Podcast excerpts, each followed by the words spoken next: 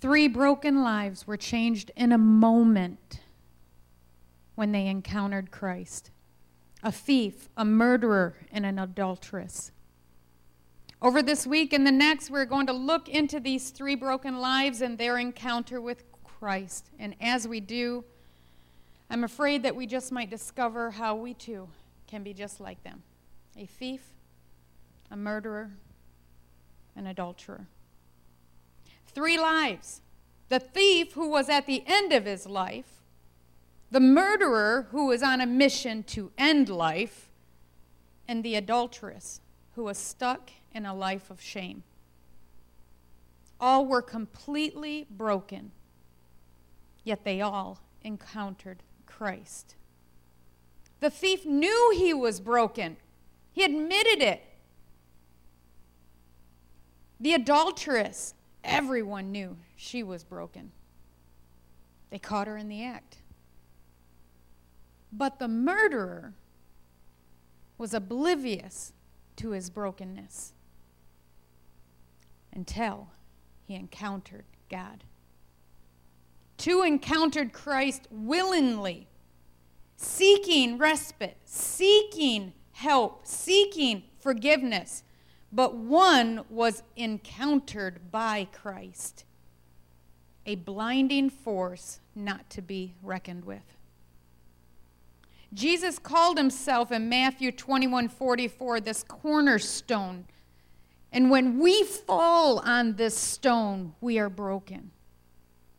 But when we refuse to fall upon that stone to be broken, when we're broken, in our brokenness, that verse also says that, but to anyone to whom this stone falls will be crushed. So it's better in our brokenness to come and fall before God than for God to have to come after us. Because there's only two ways to encounter Christ either willingly coming to Him in our brokenness, or He will come to us and reveal our brokenness. So let's look at this first broken life, the thief. So turn with me over to Luke chapter 23. I'm going to read out of the New International Version. Luke chapter 23.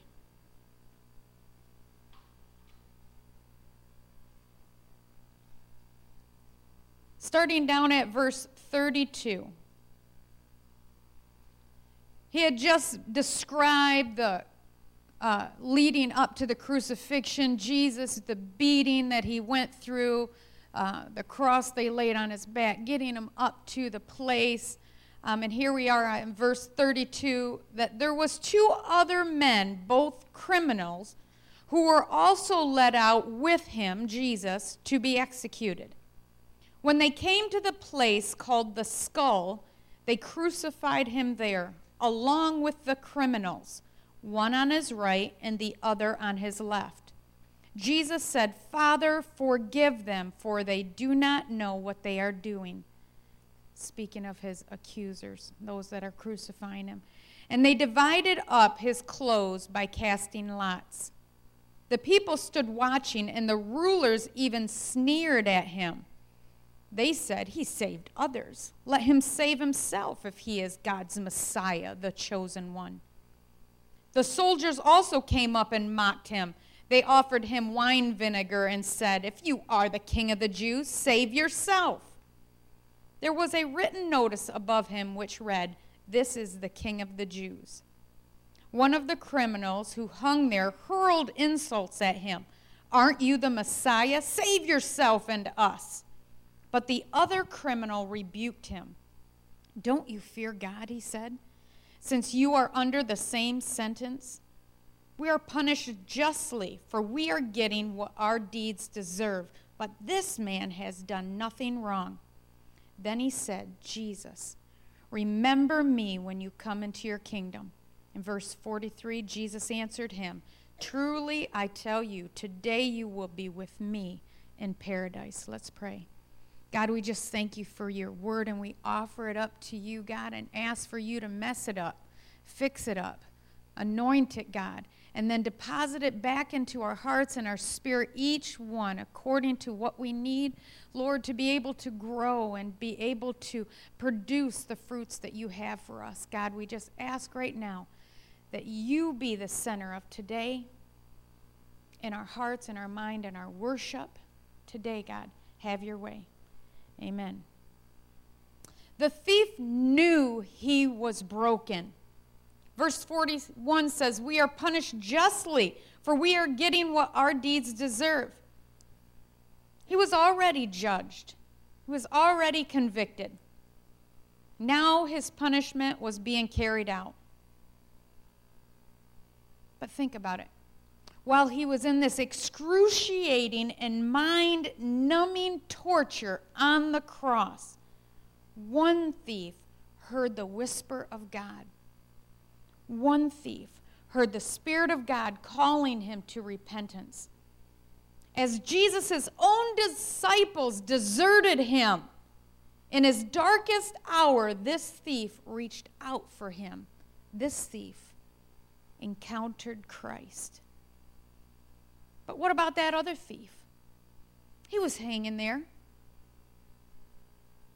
Not only was this man next to him, he watched as Jesus prayed for those who nailed him to the cross. He witnessed the salvation of the other thief, and he even heard the promise of paradise. But his pride kept him from bowing to the only one who could save him. These were the two thieves that day, one on his left and one on his right. So, my question to you is which one are you? I I can hear you saying, What are you talking about? I'm not a thief. I've never stole anything in my life. Or maybe you did and it was so long ago, well, it doesn't count anymore, right? Isn't there like so many years that, you know, it just kind of gets wiped out when it does happen? I remember when I was just a kid, my first memory of my childhood where I was actually walking somewhere was walking down to the corner store with my big sister and stealing that one penny bubble gum and putting it in my pocket because I had no money. My sister had money. She was getting something, but I remember standing there in the candy aisle and she's up here and she's looking at something I don't remember, but my eyes were right there with that bubble gum. And I grabbed that bubble gum and stuck it in my pocket. By the time I got home, I was already thinking, I'm going to chew that. I could taste it in my mouth. I'm chewing that. You know, those bubble gums that will rip out all your feelings if you're over 30? That's the gum I had him. I was ready to experience that, and I got home, and I don't know why I thought I could open it up in front of my mom, but I did. I remember reaching in my pocket, pulling it out, and opening up that. And my mom looked at me, Where did you get that? I told her I got it at the store. Now you didn't. I and she went and she did what all mothers did and went you know, 300 miles an hour in her speech, telling me everything I did wrong and how I, and wrap that back up, and you are marching your butt right back down to that corner store. And she knew the corner store owner's name because, of course, back in those days they used to, you know, dirt floors, horses carried us there, and you know, and my no, I'm just kidding, I'm not that old. But anyway, I had to march. She marched me right back down there to the store, and I had to hand that, you know, piece of gum back to the manager, and I hope he didn't put it back in the but he could have. You know, in those days, a little dirt was good for you. But then I don't know if that day was Sunday or the next day was Sunday, but I remember all the way to church, my mom kept telling me, Now you better ask God to forgive you for stealing because you a thief and you stolen. You better ask God to forgive you. You're going to hell. And I thought, For a piece of gum, I'm going to hell. And remorse. And I mean, I just weeping and crying at the altar. And it was either that day or the next day. I don't remember that much about it. But I remember crying, Lord, I'm a thief. I didn't even know what the word thief meant, but it had something to do with gum, and I took it. And I'm so sorry. So I know you're sitting there thinking, oh, Brenda, that's you. I'm not a thief, though. But let me just give you the definition. I had to look it up. The definition of a thief a person who takes possession of another's property, especially by stealth sneakily without using force or violence. So let me ask you To whom do you belong? You are not your own. According to Psalms 139, I read it over and over again, the whole chapter there, it says that God knit you together. He created plans bef- before you were even born for you. And then in Isaiah 43 says this is what the Lord says. He who created you, who formed you, he says, I have summoned you by name. You are mine. So let me ask you again which thief are you? Because according to this definition, you know, we hold on to our lives as our own. We plan our days without even a thought for God. Unless we're a quote unquote good Christian, then at least we think about Him on Sunday. God, you can have that hour, that hour and a half right there. That's yours. But the rest of the time is mine. You're a thief. I'm a thief. Some would even say that this particular thief that was on the cross, the end of his life, was too late. What good is it? God, what good will come of saving somebody at the end of their life on death's bed? What will it really prosper? What's really gained? He's in his final hours. It's too late. It's too late. Yet, when this thief bowed in his brokenness, he encountered Christ. He was forgiven, he was redeemed, he was given access into paradise with the very Son of God. I like it. I seen this plaque, you know, when you go to family Christian bookstores and stuff, you always, all these cute little phrases, and then they throw them on plaques, and you're supposed to plaster them all over your house. But this one that said, uh, the, the guy on the other cross said I could come. I thought that's cool. He, you know, he wasn't wearing the best of clothes that day. As a matter of fact, he's hanging there naked. He wasn't dressed for the, the party that was about ready to be thrown, but he had direct access because he encountered Christ. Yes, it was late in his life, but it was never too late. And that's our lesson we need to learn from his story is that it's never too late. It's never too late to begin living your life, your everyday waking moment life as God's possession and not as a thief. Every day when you wake up and you put your feet on the ground, the first breath should be not, I need to get to my toothpaste, which that should be your second one. But your first one should be, Today is your day, God. I am yours. What would you like me to do? Please stop me, interrupt me, have your way with me. Just let me be all yours. It's huge.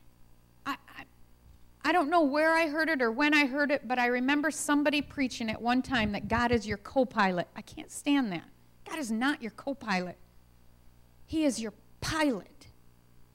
He's not some trinket you put on your dash and he bobble his head so that, you know, or a bumper sticker you slap on your car. He's not anything but the pilot. If he is anything but, then your butt is too big.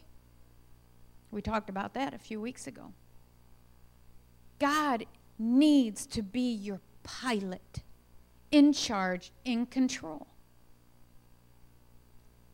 There's no other place for him in your life. He needs to be number one or nothing.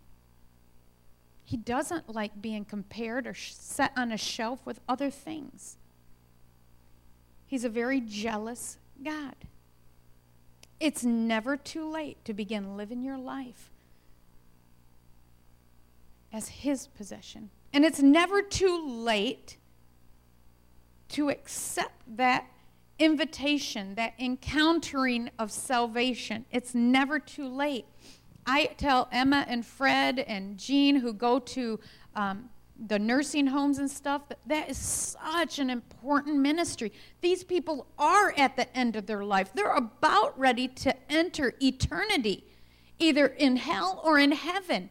And ministry that you do at those nursing home facilities is so important, or where you're at in the in the laundry room, you know, but you have access to everyone, Jeannie. You have access to everyone that's about ready to step into eternity. That is so important that you're right there.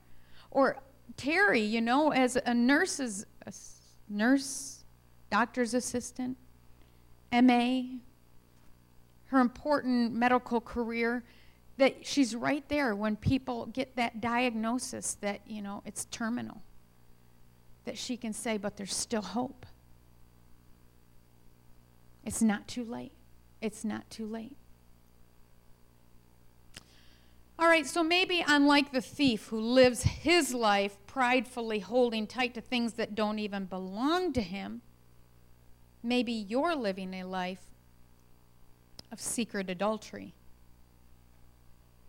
Living to please everyone and not focusing on the only one you should be living to please. So let's look at the next broken life. The Bible simply calls her the adulteress. Turn with me over to John chapter 8.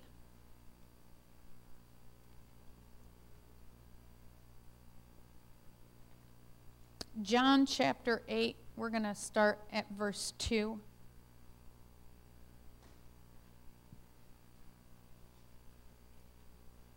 says at dawn Jesus appeared again in the temple courts where all the people gathered around him and he sat down to teach them the teachers of the law and the Pharisees brought in a woman caught in adultery. They made her stand before the group and said to Jesus, Teacher, this woman was caught in the act of adultery. In the law, Moses commanded us to stone such women. Now, what do you say? They were using this question as a trap in order to have a basis for accusing him. But Jesus bent down and started to write on the ground with his finger. When they kept on questioning him, he straightened up and said to them, All right, let any one of you who is without sin be the first to throw a stone at her. And again he stooped down and wrote on the ground. At this, those who heard began to go away one at a time the older ones first, until only Jesus was left with the woman still standing there. Jesus straightened up and asked her, Woman, where are they? Has no one condemned you? No one, sir, she said. Then neither do I condemn you, Jesus declared. Now go, leave your life of sin. This woman, like many of us today, was living her life to please others instead of living her life to please only the one we should. John refused to name this woman here, knowing that there was a weight of shame that not only was on her, but all who knew her. When we do something wrong, a weight of shame comes upon us, doesn't it? And because it was our fault, well, we can't ask anybody for help. And so we get stuck in this cycle of shame. And at times, I can sit in services or I can sit amongst the crowd, and I love sitting at malls and just watching people. But there's at times, I don't know if it's the spirit of discernment or what, can come on me, and I can actually see that weight upon them. By the look on their face, by the way they walk, by the way they stand, by the way they're talking to somebody, it affects their entire being. And it is such a horrible thing that it actually produces this cycle of shame that they just feel like they can't ever get out. I couldn't ever get out. You can't. You can't. On your own, you can't. And you know what? Paul touches on this cycle in Romans chapter 7. And it almost is hilarious how he starts trying to describe this. So let me read this to you starting in verse 15 of Romans 7. He says, I do not understand what I do. For what I want to do, I do not do. But what I hate, I do. And if I do what I do not want to do, I agree that the law is good. As it is, it is no longer I myself who do it, but it is sin living in me. For I know that good itself does not dwell in me, that is, in my sinful nature. For I have the desire to do what is good, but I cannot carry it out. For I do not do the good I want to do, but the evil I do not want to do. This I keep doing. Now, if I do what I do not want to do, it is no longer I who do it, but it is sin living in me that does it. So I find this law at work. Although I want to do good, evil is right there with me. For in my inner being, I delight in God's law, but I see another law at work in me, waging war against the law of my mind and making me a prisoner of the law of sin at work within me. What a wretched man I am! Who will rescue me from this body that is subject to death? Pause verse 25. Thanks be to God who delivers me through Jesus Christ our Lord. James chapter 1 explains that our own evil desires give birth to sin, which continues to grow within us until it finally produces death. This cycle that continues like he says, I kept doing what I didn't want to do. It will keep producing more sin. Sin begets sin, which begets sin until it's fully grown. And then, as James says, it produces death. It's that cycle that seems like it's never ending.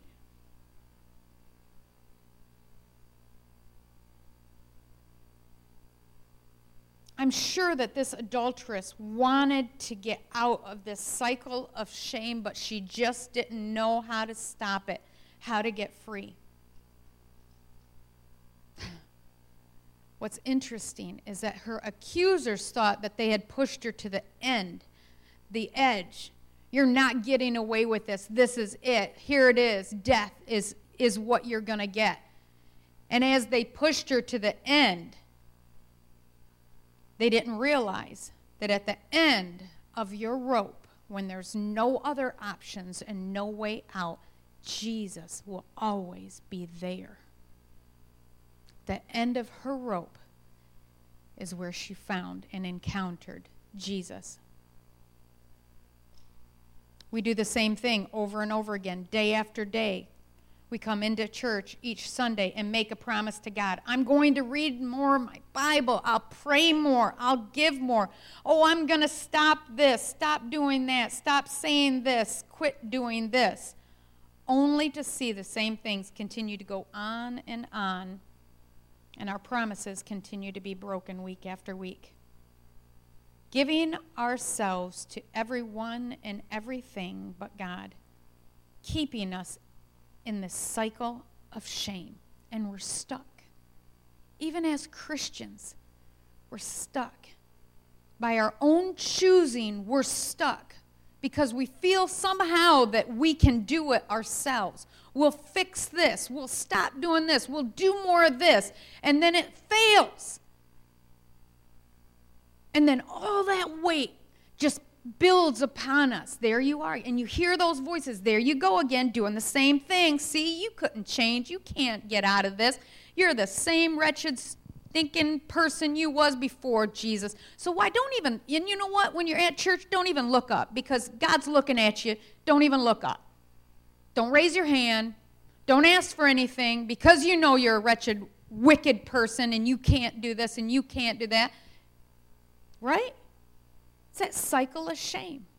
Keeps you beaten down. And for some reason, the enemy can just go in there and stir you up and think, he tempts you and says, You can do this. Now, come on, you don't need to ask for any help. You can do this. On, you can do this. But then the minute you fail, he's right over top of you again. Told you. Knew it. You're a failure. You You can't do it. Don't ask God for help. How dare you ask God for help? Look at all He's done for you. You can't do this one thing. Keeping us locked down in this cycle of shame. But Paul said at the end of what we just read, Who can rescue me from this body that is subject to death? Who can? Well, thanks be to God who delivers me through Jesus Christ our Lord. Only one answer. It stopped right there. It's a simple little verse. Only God. When you finally surrender, stop trying to save yourself, that is when you will encounter Christ. So, our lesson we can learn from the adulteress is it's never too big, it's also never too small. But it's never too big for God. No matter what you've done, no matter what you're doing, no matter what you're stuck in now, it is never too big for God. And He is the only one that can break this cycle. But you have to stop trying to save yourself. Seek God as your only hope, as your only option, with all your heart, with all your strength. He alone is what you need, not what you want. Nobody wants to be broken.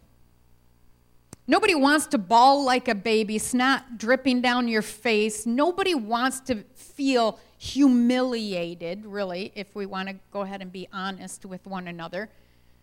Because as we start to get down on our knees, we're showing that we're not in control. When we start to bow before God, we actually are saying, I screwed up. I need you. I can't do this. And everything in our human nature is fighting against that. Don't you dare bow. Don't you dare ask for help. Don't even get emotional. You can do this. But that's the one thing we need.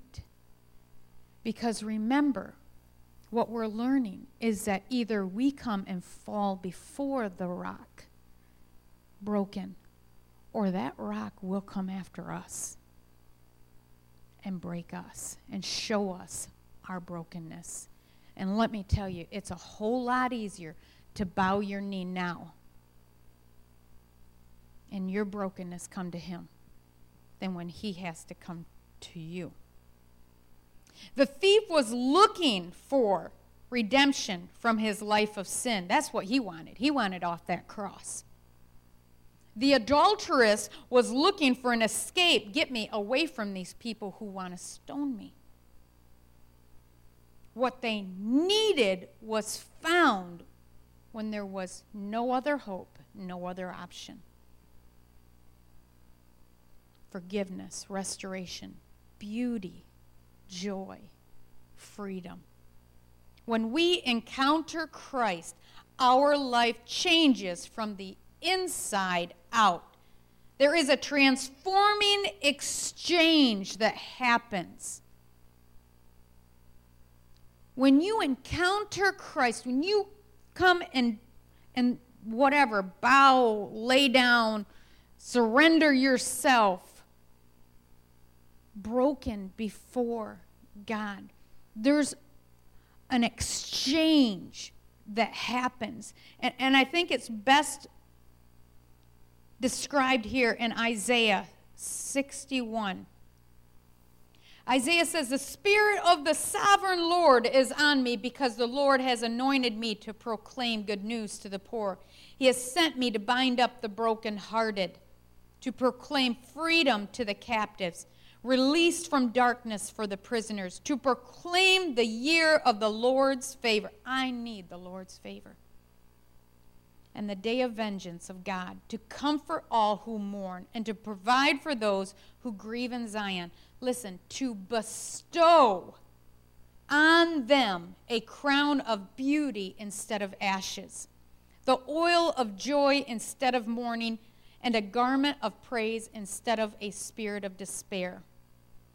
They will be called oaks of righteousness, a planting of the Lord. Listen, for the display of his splendor. His splendor. We cannot be a Christian people who are displaying his splendor apart from experiencing this transforming encounter, this exchange that happens. I love the fact that Jesus, in these encounters we read of between the thief and the adulteress, he gave forgiveness and restoration in the face of their accusers. The world will constantly want to beat you down, keep you paying for your sins. But when you ask, when you come broken before God, and there's that transforming exchange, and the world starts bringing up, but you were, you are, you've always been, you can turn to God, and He says, What sin? What? I don't see those ashes anymore. I see beauty. I don't see that sin anymore. I see a transformed person in my splendor. He wants to take our filthy rags. The Bible calls all of our righteousness, every good thing that we could ever conjure up and do and try to make good in this world are like filthy rags. But he says, I want to put my robe of righteousness upon you in that transforming encounter, he wants to robe you with his righteousness. Next week, we'll look at the murderer who was oblivious to his brokenness, and yet he too encountered Christ. So, our lesson we've learned today, our lessons we learned, is it's never too late and it's never too big. God wants to bring beauty out of your brokenness, but we have to come to Him broken. It's absurd to think that we can get right and then come to God. If that's really possible, why did Jesus have to die? To think that you need to clean up your act before you can come to God is just ludicrous.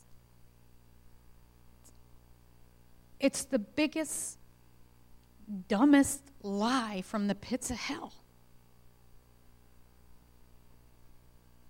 Over and over again in the Bible, God is calling, just come to me broken. I want to transform you. I want to give you beauty for your ashes, joy for your mourning. I have a robe to put on you, a ring to put on your finger, to call you, proclaim you as mine, redeemed, restored. God's mercy knows no limits. He will stop at nothing to bring his children home, restored and redeemed. Either you come willingly in your brokenness, or he will come and show you your brokenness. So, right now at the altar, we have communion today. I think it's such an appropriate time that I've uh, picked out a song and we're going to play a song. But as that song's played and you come up here and take your communion, I want you to find a place to get alone. Because in this message that we just heard today, God is calling to us in our brokenness. He wants to break the cycle of shame in us. He wants to do this transformational exchange in us that, that needs to be done alone so that we have the freedom to blubber, snot, cry, whatever it takes, and know in the, in the comfort of this room, you're among family. And if you need to cry out, cry out. But I want you to take your communion. I want you to get alone because there's an exchange that needs to happen today. There's an encounter that needs to happen today. And I would so much pray that you would come broken before God before He would have to come to you and break you. So this is a whole lot easier to do it now. So just, Kevin, if you can, start that song. I want you to encounter forgiveness from being a thief. I want you to encounter forgiveness from adultery, from giving yourself to everything and everyone. I want you to encounter Christ today. So go ahead while this song plays.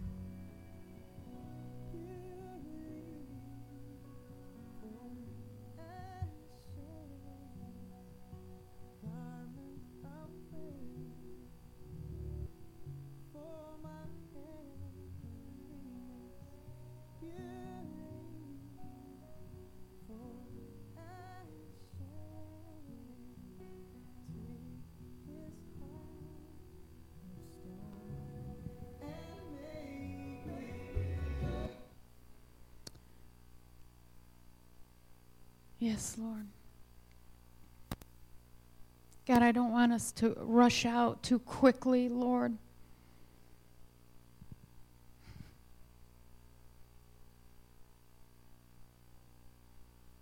God, nothing else matters. Nothing else matters. Just seeking you right now. Seeking you, God, in our brokenness. God, we know that you have all we need. Lord, we seek your face.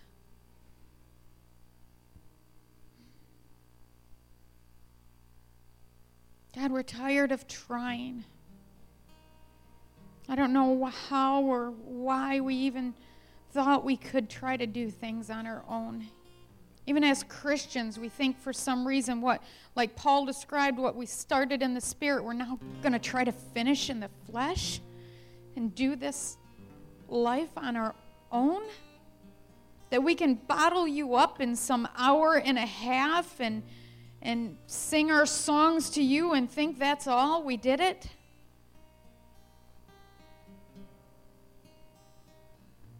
God will never change a world will never be able to proclaim your good news if your glory, your splendor is not seen in us. And the only way that happens is when we encounter you and let you do that transformational exchange and take all of our filthy rags, all of our shame, all of our junk and give us your heavenly deposits of beauty and joy and praise, freedom, restoration. Then we can be those living epistles that are displaying your splendor and your glory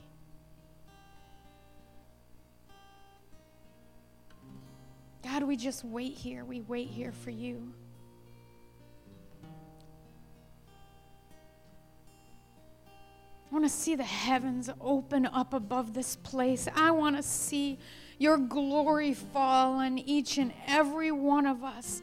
That, Lord, when we leave this place, we won't leave the same.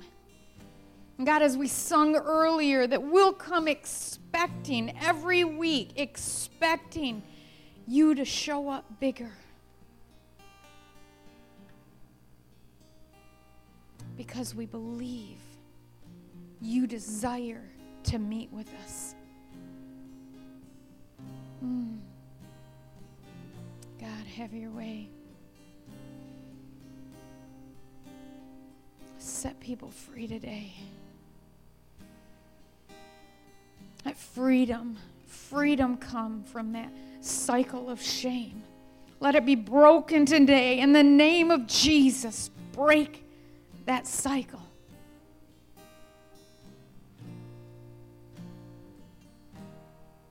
Hear him calling your name. Lay down that weight. Lay down that weight. Stop trying to save yourself.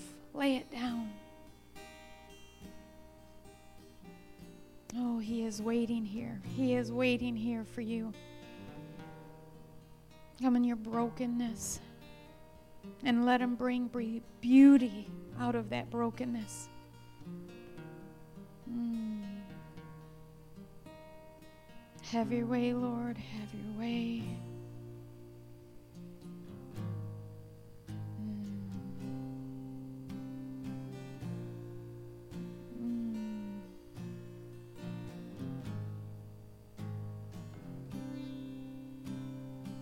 Would you just go ahead and sing that, Kevin? Sing that song. Mm. Yes,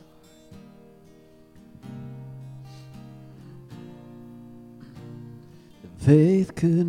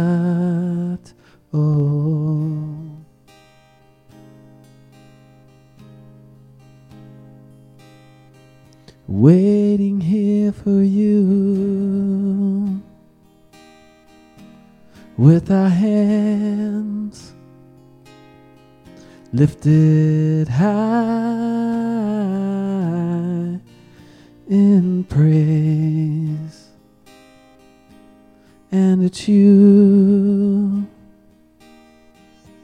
we adore, singing Alleluia.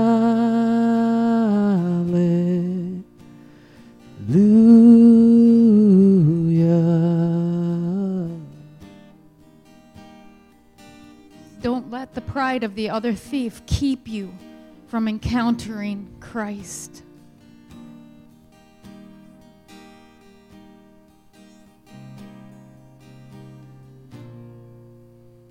You are everything He promised. Your faithfulness is true. We're desperate for your presence. All we need is you. Oh.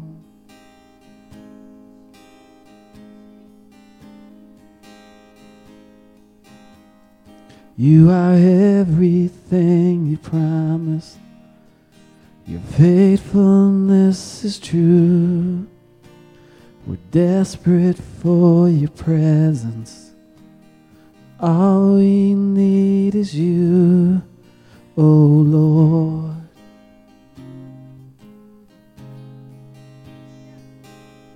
Waiting here for you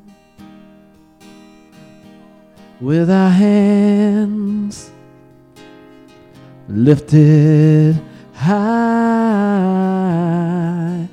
in praise. And it's you I adore, singing Alleluia,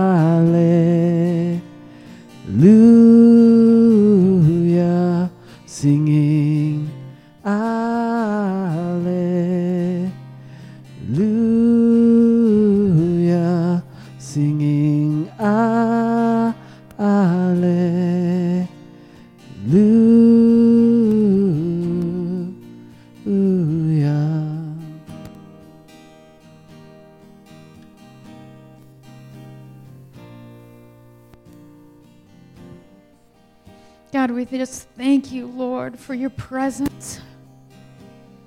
We thank you for your heart of love, your mercy.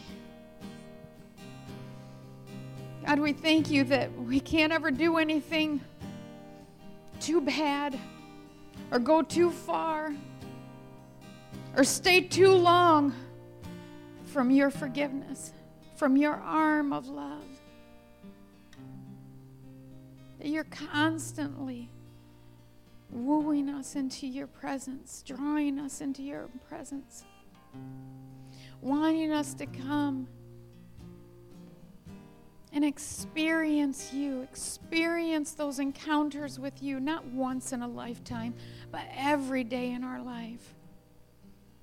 That, like, like our own clothing that we wouldn't go out of the house with, let us not, Lord, go out of our house without being clothed in your splendor.